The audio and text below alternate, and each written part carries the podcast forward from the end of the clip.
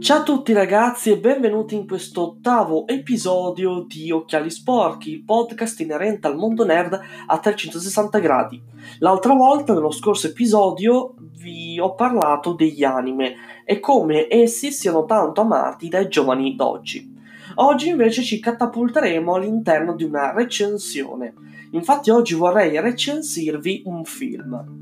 Oggi vorrei recensirvi Sotto Shock di Wes Craven del 1989.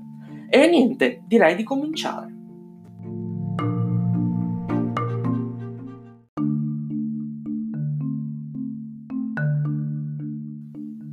Direi, come al solito, di iniziare dal principio.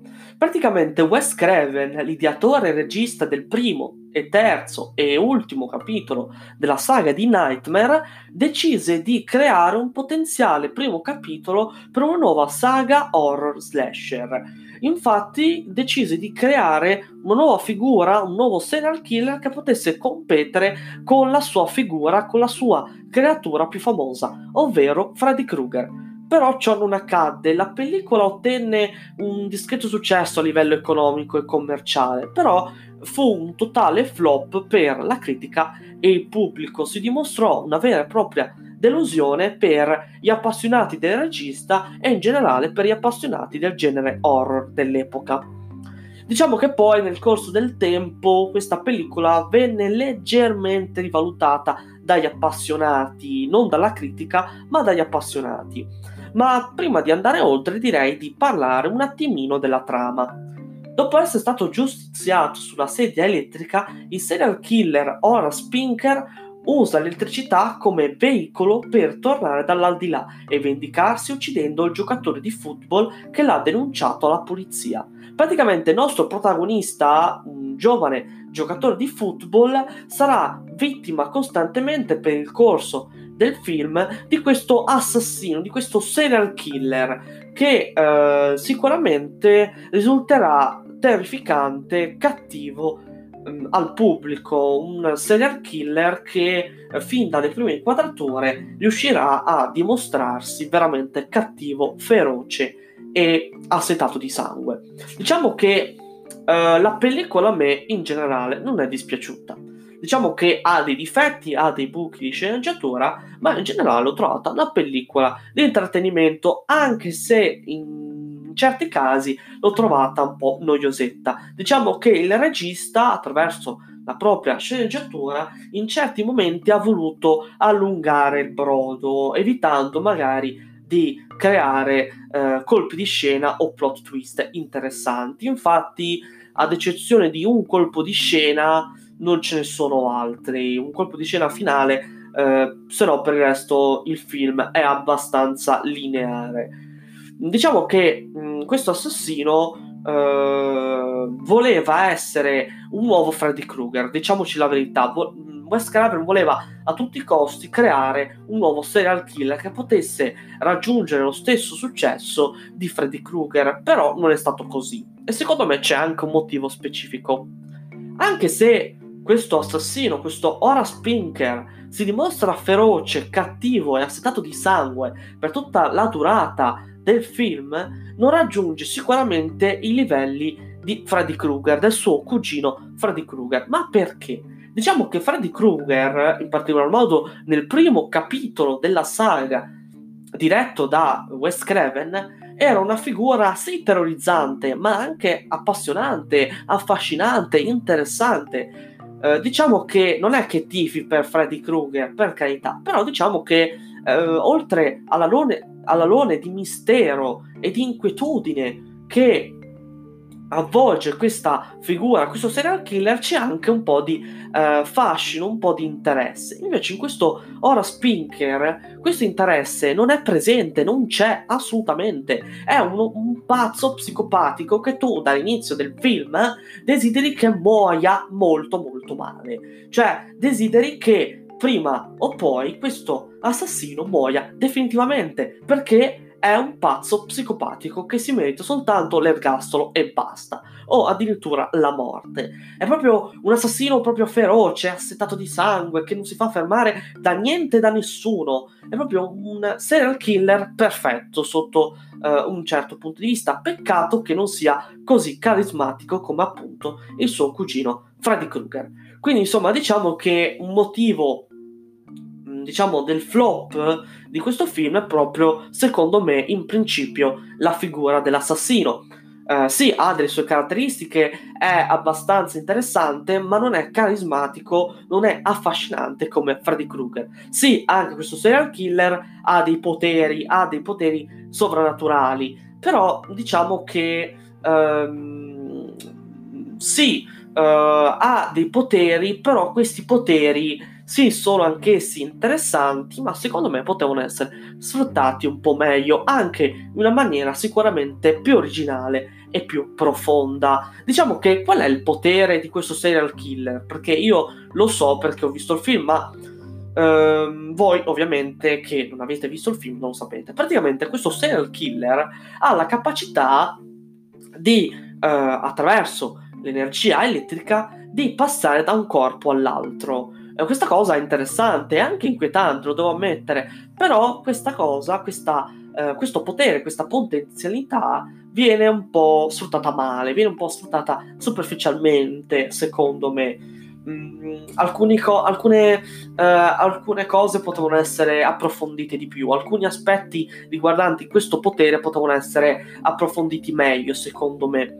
Poi in generale la pellicola segue un po' gli schemi dell'horror slasher anni 80, in questo caso fine anni 80, cioè del ragazzo apparentemente perfetto, con la vita perfetta, però diciamo che è soltanto una questione superficiale, soltanto superficialità, perché in realtà questo ragazzo ha dei problemi personali e interpersonali.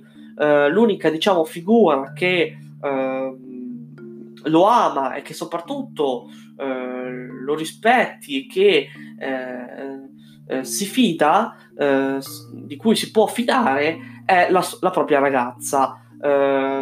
Questa ragazza che è molto dolce, lo ama, insomma, diciamo che questo ragazzo apparentemente perfetto non lo è affatto, e questo verrà, intensificato da tutto il film, dalla storia del film, perché appunto lui verrà coinvolto in questa storia malata e assurda, in questa storia sovrannaturale, in cui ovviamente nessuno crederà, nessun adulto, compresa polizia, gli crederà. Anche suo padre, che è un investigatore della polizia, non gli crederà, e diciamo che secondo me è anche la figura più strana all'interno del film, sia dal punto di vista recitativo, non è un granché, ma soprattutto anche dal punto di vista della caratterizzazione del personaggio, perché sì, vuole rappresentare il genitore che non crede al figlio, come abbiamo visto in svariate pellicole del genere, però non è che sia un personaggio così interessante, e che risulta freddo, risulta distaccato, insomma. Che i personaggi secondari, ad eccezione del serial killer, li ho trovati poco interessanti, poco caratterizzati. Invece il protagonista e la sua ragazza invece sono dei personaggi carini, sono dei personaggi almeno decenti per quanto riguarda la caratterizzazione. Niente di eccezionale, va bene, però che a differenza dei personaggi secondari, i due personaggi più o meno protagonisti invece risultano sicuramente un minimo caratterizzati, un minimo abbozzati, presentano almeno un carattere almeno abbozzato rispetto agli altri personaggi secondari. Che la storia l'ho trovata appunto in certi casi un po' allungata, ho trovato dei buchi di sceneggiatura, ci sono dei buchi di sceneggiatura che veramente non capisco, perché si tratta anche lì di una storia semplice, nulla di troppo complesso.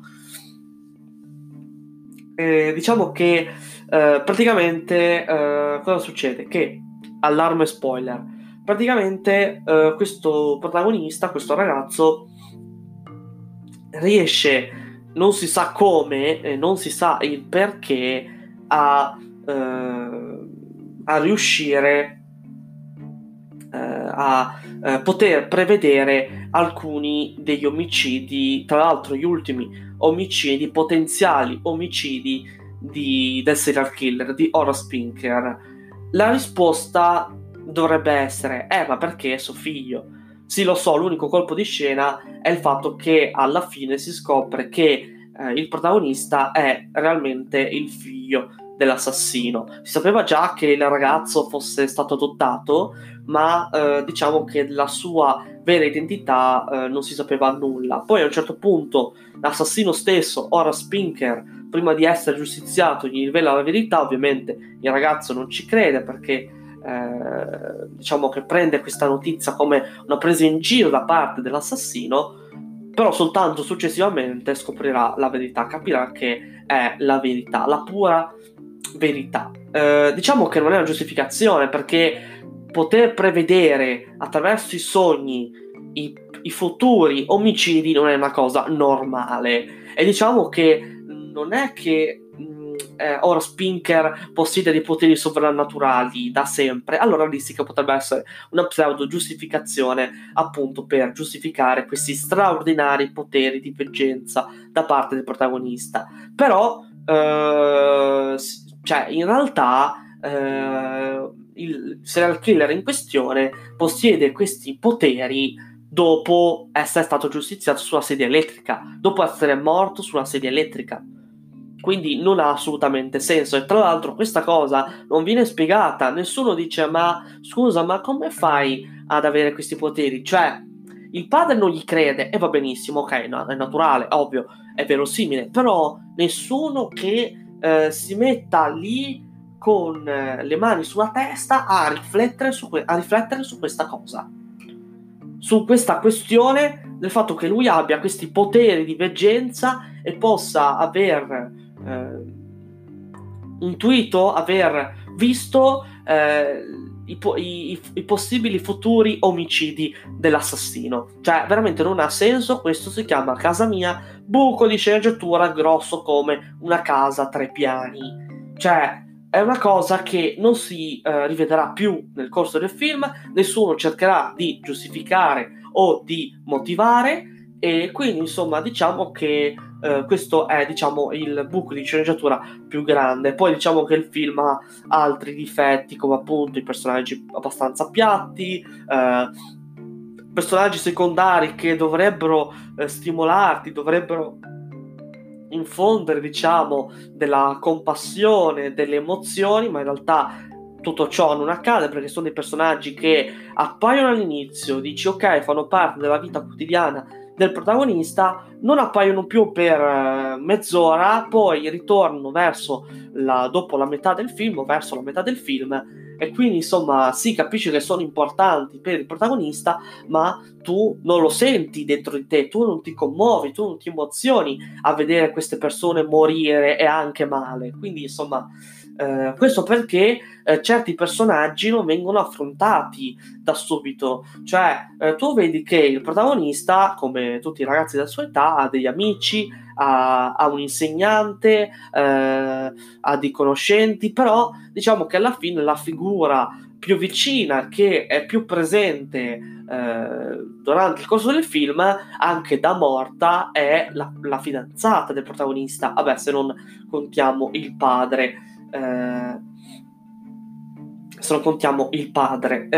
insomma diciamo che in generale stiamo parlando di una pellicola carina, di qualità, perché comunque per quanto riguarda la parte horror funziona abbastanza discretamente. Non stiamo parlando di certo di uno di quegli horror che vi farà saltare dalla sedia, però un minimo di inquietudine riuscirà a trasmettere al pubblico, soprattutto quello più sensibile, ovvio. Poi per quanto riguarda la violenza, rispetto a Nightmare, al primo capitolo di Nightmare, anche gli altri diretti da Wes Craven, ci troviamo sicuramente di fronte a un prodotto più violento, più sanguinolento, più che altro, non violento, più sanguinolento, quindi vedete sicuramente più sangue rispetto ad altre pellicole del regista. Quindi insomma diciamo che Wes Craven, in conclusione, possiamo dire che Wes Craven voleva creare una nuova saga, però senza successo. Praticamente Wes Craven si era trovato in una situazione abbastanza destabilizzante, non equilibrata per quanto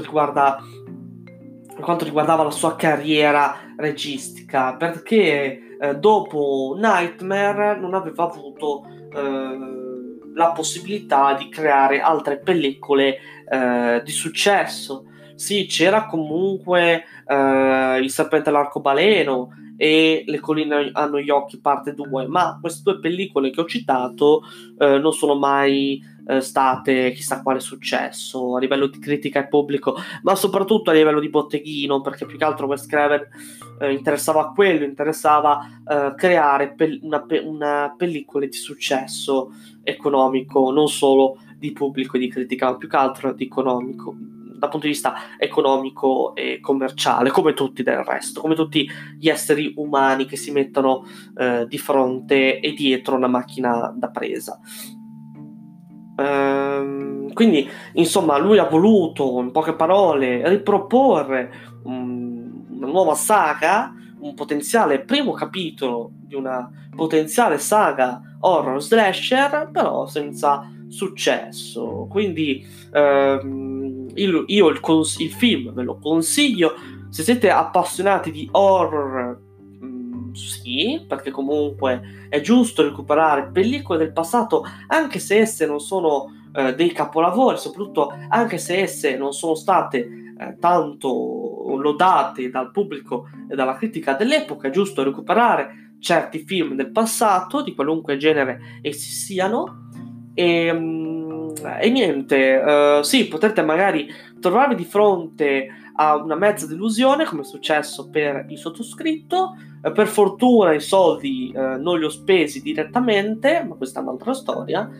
Diciamo che ho utilizzato la 18 app per comprare questo DVD, quindi insomma diciamo che ho fatto una scommessa. Quindi insomma diciamo che non sono stati, per fortuna, soldi spesi, soldi persi, più che altro soldi sprecati. Quindi insomma è stata comunque in generale una pellicola di intrattenimento e decente, diciamo. Ci troviamo di fronte appunto a una pellicola in generale decente e anche di scarsa qualità, di buona qualità, dai. Quindi io ve lo consiglio se siete appassionati di horror e di slasher, in particolar modo siete appassionati del compianto Wes Craven, del regista compianto Wes Craven. Niente, io vi ricordo per l'ennesima volta che potete trovare sia su YouTube che su Instagram con il nome NerdBoyland. Potete farmi qualsiasi domanda, qualsiasi richiesta, potete anche instaurare con il sottoscritto una conversazione. Io cercherò comunque di poter rispondere, poter risolvere i vostri quesiti. Potete scrivermi in privato, in direct su Instagram, oppure sotto qualsiasi video per quanto riguarda il canale, il mio canale YouTube. Io cercherò appunto di rispondervi il prima possibile. E niente, vi ricordo che potete recuperare tutti gli episodi precedenti nel caso in cui non li abbiate ancora ascoltati. E niente, io vi ringrazio come al solito, vi ringrazio per la vostra preziosa attenzione e noi ci vediamo a un prossimo episodio.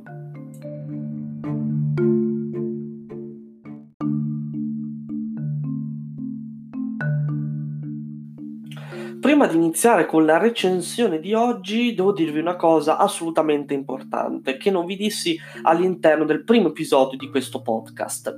Allora, praticamente, a differenza di tutte le recensioni che scrivo all'interno dei miei social network, in queste recensioni mi potrà capitare di fare spoiler sui contenuti della trama del film in questione. Diciamo che può capitare che io, durante il mio solito sproloquio davanti al microfono, possa rivelarvi alcune informazioni circa la trama e appunto i contenuti del film. Quindi, se siete delle persone che non hanno visto il suddetto film e non volete rovinarvi la vostra prima visione, vi sconsiglio assolutamente di continuare, di procedere con questo episodio e passare ad ascoltarne un altro.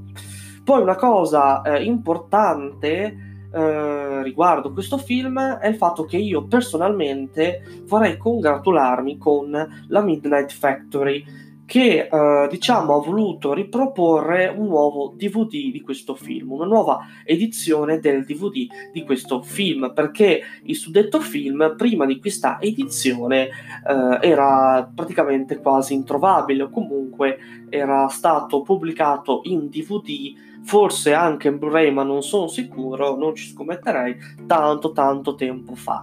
Diciamo che la pellicola in questione non ha mai avuto un tale successo da ricevere numerose edizioni in DVD e Blu-ray. Quindi la Midnight Factory ha deciso quest'anno, nel 2020, di pubblicare questa nuova edizione che ho trovato molto interessante, di buona qualità e diciamo ricca di piccole perle e di contenuti molto interessanti. Se noi apriamo il cofanetto, io ho il cofanetto DVD, ma potete trovare anche il cofanetto Blu-ray. All'interno del cofanetto si potrà trovare una cartolina che illustra il poster originale in inglese, molto bella, e potete trovare anche un fascicolo, un fascicoletto anche piuttosto spesso rispetto ai soliti fascicoletti, un fascicoletto che racchiude tutte le cose che dovete sapere riguardanti il film e soprattutto la lavorazione del film di Wes Craven, e poi ovviamente il DVD. Insomma, un'edizione che ho trovato molto gradevole e che mi ha dato la possibilità di recuperare questo film che purtroppo, come vi ho già detto, non è mai stato gradito dal pubblico e in particolar modo dagli appassionati del regista e dell'horror in generale. Quindi direi che dopo queste piccole premesse possiamo iniziare la recensione.